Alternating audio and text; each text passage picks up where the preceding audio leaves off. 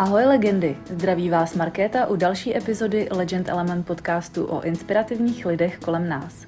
Kdybyste chtěli náš projekt podpořit, můžete tak udělat koupí ručně tisknutých trik přes náš web legendelement.com nebo se staňte naším patronem na patreon.com a dejte nám tak vědět, že vás naše tvorba baví. Tématem dnešní epizody je koronavirus neboli COVID-19, který ovlivnil a stále ovlivňuje životy lidí po celém světě. Dnes bychom vám chtěli zprostředkovat příběh mojí kamarádky Sylvie Doležalové, která v současnosti žije v australské Sydney, pracuje jako pečovatelka a v době největší pandemie se rozhodla jít pomáhat do domova seniorů zasaženého koronou. Ahoj Sylvie, děkujeme, že jsi si udělala čas na rozhovor pro náš projekt Legend Element. Ahoj Market, já taky děkuji za pozvání. Já bych s tebou dneska chtěla promluvit o tvojí práci v domově seniorů, který byl v době té největší pandemie zasažen koronou. Ty vlastně normálně v domovech seniorů nepracuješ, ale děláš soukromou pečovatelku, jestli se nepletu. Přesně tak. Já pracuji sama na sebe jako pečovatelka, která dochází k lidem do domu mm-hmm. a tam se taky o ně starám. Využívám k tomu aplikaci, která se jmenuje Mabel, což je vlastně taková platforma, kde si pečovatelky vytvoří svůj profil a potenciální klienti je pak mohou oslovit nebo si pak ti klienti vytvoří svůj vlastní inzerát, že schání pečovatelku na tu a tu péči a my jako pečovatelky na to můžeme odpovídat.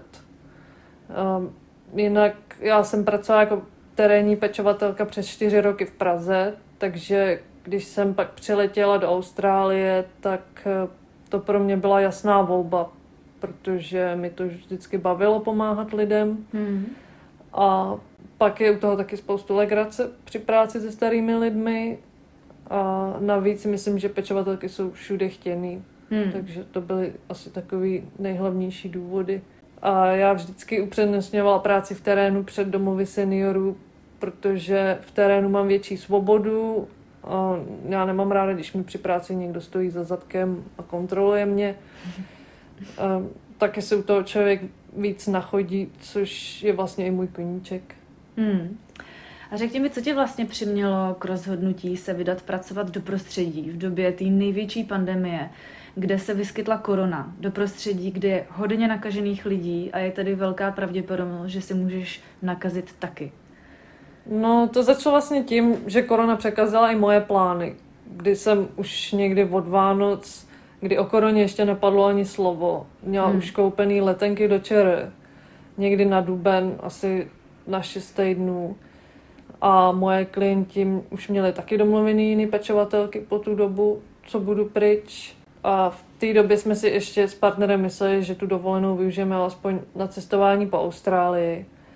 Ale jak se to pak začalo postupně uzavírat, tak nám časem došlo, že za chvíli nebudeme schopni se dostat ani z baráku, na to ze Sydney. Um, takže jsem byla zavřená doma, bez práce a neměla jsem moc do čeho píchnout a dokonce jsem si říkala, že snad budu pomáhat i někam dobrovolně, jestli budou někde potřebovat třeba do nemocnice a tak. Hmm, hmm. A pak jsem právě četla inzera přes Mabel, že urgentně potřebují pečovatelky napříč celým Sydney do jednoho zařízení pro seniory, kde se jim zrovna vyskytla korona a velký, zamě, velký množství jejich zaměstnanců se muselo jít domů izolovat. Chvilku jsem o tom přemýšlela a pak jsem se jim ozvala a rychle začala všechno organizovat tak, abych tam mohla začít nejlépe už od druhého dne, protože jsem věděla, že potřebuji někoho hned. Mm-hmm. O jaký domov seniorů se vlastně jednalo, kde jsi se rozhodla pomáhat? To byl Newmarch House Cadence, poblíž Penrithu, který je operovaný Anglicare.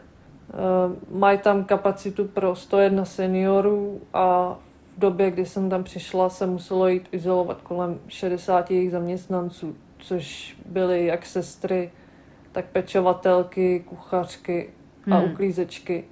A ty se všichni museli jít izolovat, i když třeba jenom stáli vedle někoho, kdo byl pozitivně testovaný na koronavirus. Hmm, hmm. No a k mému překvapení, když jsem tam druhý den dorazila, tak tam se mnou přišlo dalších asi 12 sester a pečovatelek z různých agentur.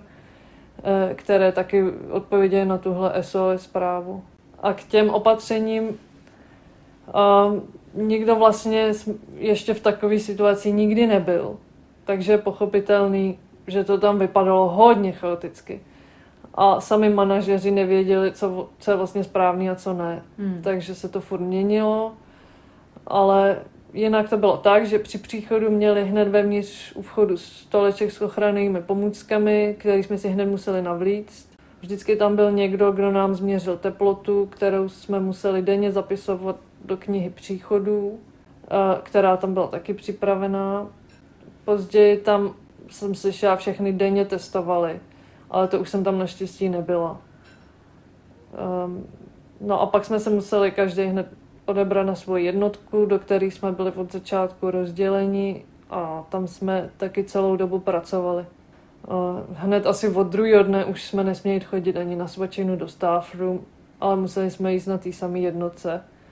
Mm-hmm. A časem už jsme nesměli opustit ani tu svoji jednotku. Prostě jak jsme tam jednou vlezli, tak už jsme nevlezli až do konce směny. No a na té jednotce jako takový jsme byli rozděleni na cleaners a dirty nurse, jak nám pečovatelkám a sestrám říkali těm, co, co se starali o non-covid rezidenty a covid pozitivní. A já jsem byla sice clean, ale jak se časem ukázalo, tak jsem se stejně starala o rezidenty, co už to měli, ale jen se o tom prostě ještě nevědělo. Okay. Um, to se mi stalo to, tolikrát a dokonce to šlo rychle natolik, že jsem třeba krmila paní v posteli a na dveře už jí mezi tím někdo lepil nápis, že už je taky pozitivní. Um, jinak jsme si neustále dezinfikovali a myli ruce a nosili jsme ochranné pomůcky jako pláště, rukavice, masky, návleky na nohy a časem se k tomu předali ochranné brýle. Papírové masky se časem taky vyměnily za masky z materiálu, něco jako karton na vajíčka, bych to popsala, který po pár hodinách nošení hrozně tlačili do nosu a prořezávali se ušima. Hmm. A jak se opatření zpřísňovaly, museli jsme si pláště o rukavice sundat a vyhodit po každý, když jsme vyšli z rezidentova pokoje, a to i kdybychom si třeba jenom pro něco odskočili. Pak jsme si umyli ruce, vzali jsme si pomůcky a než jsme zase vešli do něčeho pokoje, což samozřejmě hlavně ze začátku vedlo k velkému nedostatku pomůcek, než to nějak vedení zajistilo. Hmm. Tam muselo vznikat strašné množství odpadu při tomhle tom. Řekni mi, Silvi, jaká byla pro tebe denní rutina? Ty jsi zmínila, že ten senior house byl až v Penritu, což je od nás Bondi taková dobrá hodinka autem. Jak se tam dostávala? Jak dlouho jsi vlastně pracovala denně? Uh, tak to byly 12 hodinové směny, i když jsme si mohli vybrat, jestli chceme končit dřív. A někdo to tak dělal, ale manažeři samozřejmě preferovali, abychom tam byli celých 12 hodin aby se to zase tak netočilo a samozřejmě jsem nepracovala každý den. Bylo mi řečeno, že při, no, při 12 hodinných směnách se smí pracovat jenom 7 dní ve 14 dnech. Mm-hmm.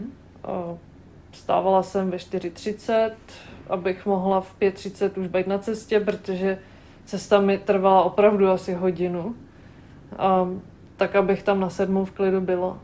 A pak zase po sedmý večer hodinu zpátky, takže pro mě to bylo takových 14 hodin v kuse.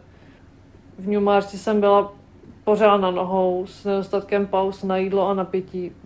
Bylo to fakt vyčerpávající a když jsem měla pár dní volna, tak jsem tak akorát stihla se dát trochu dohromady. Hmm, a jak vlastně Silvi vypadal tvůj pracovní den? Tak kdyby si to mohla říct trošku víc v detailu tak zvlášť z začátku jsme se s kolegyněmi soustředili hlavně na to, abychom udrželi rezidenty v čistotě a najedený. To byly takové hlavní priority.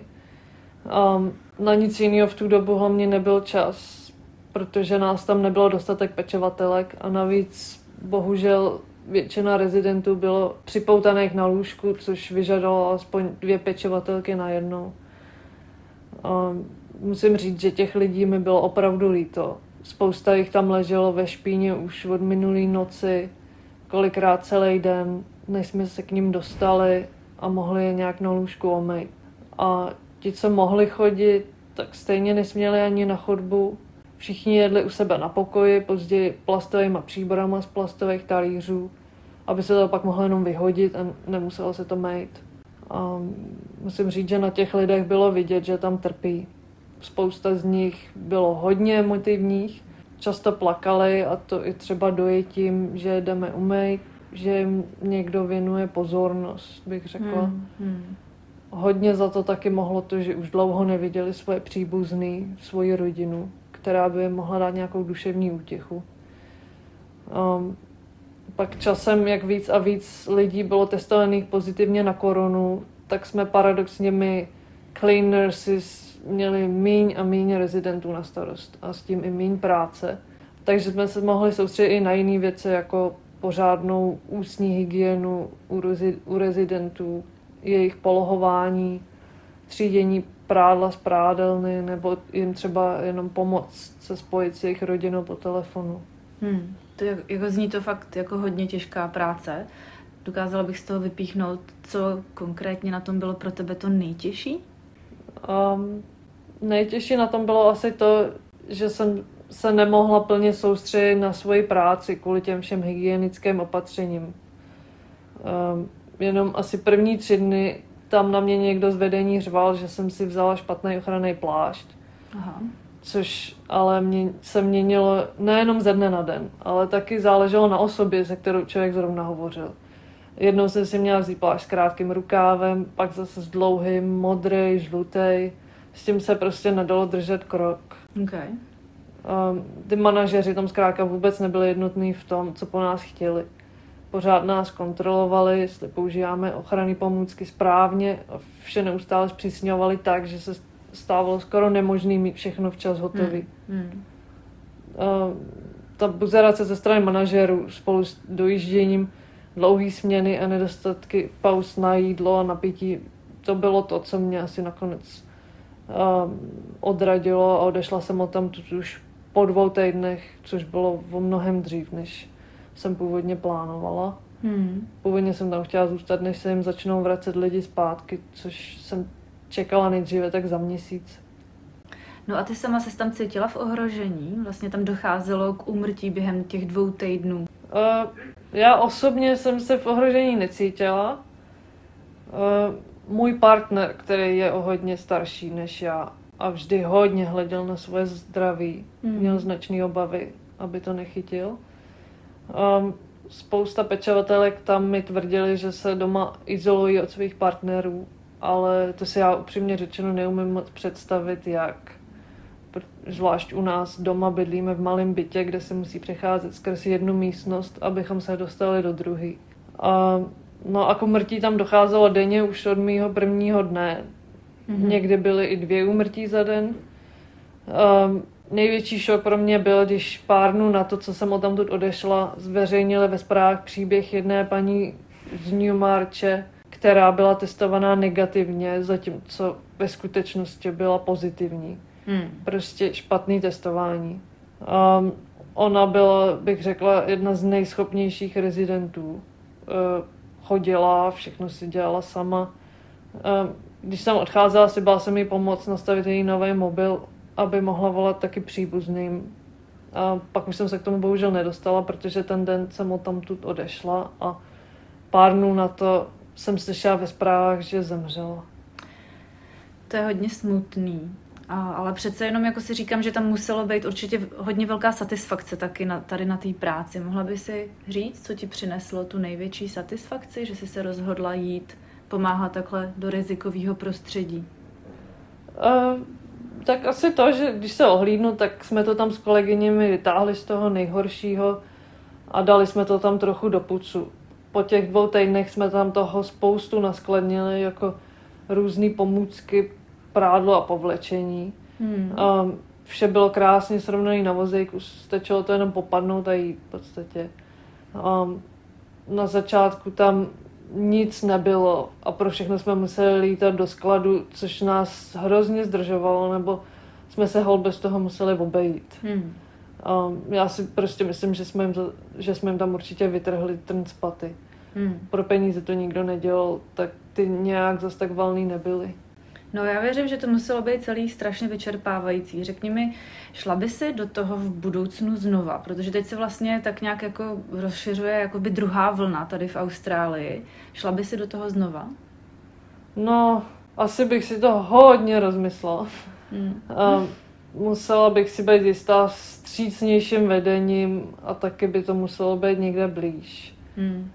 Um, navíc, co se mi stalo, že Mabel, přes který získávám práci, mi mezi tím preventativně zrušil smlouvu s jedním klientem a zneviditelnil můj profil v obavě, abych mezi tím nepracovala pro jiný klienty. A ani o jednom mi nic neřekli, takže pro mě bylo posléze horší najít si víc práce. Aha.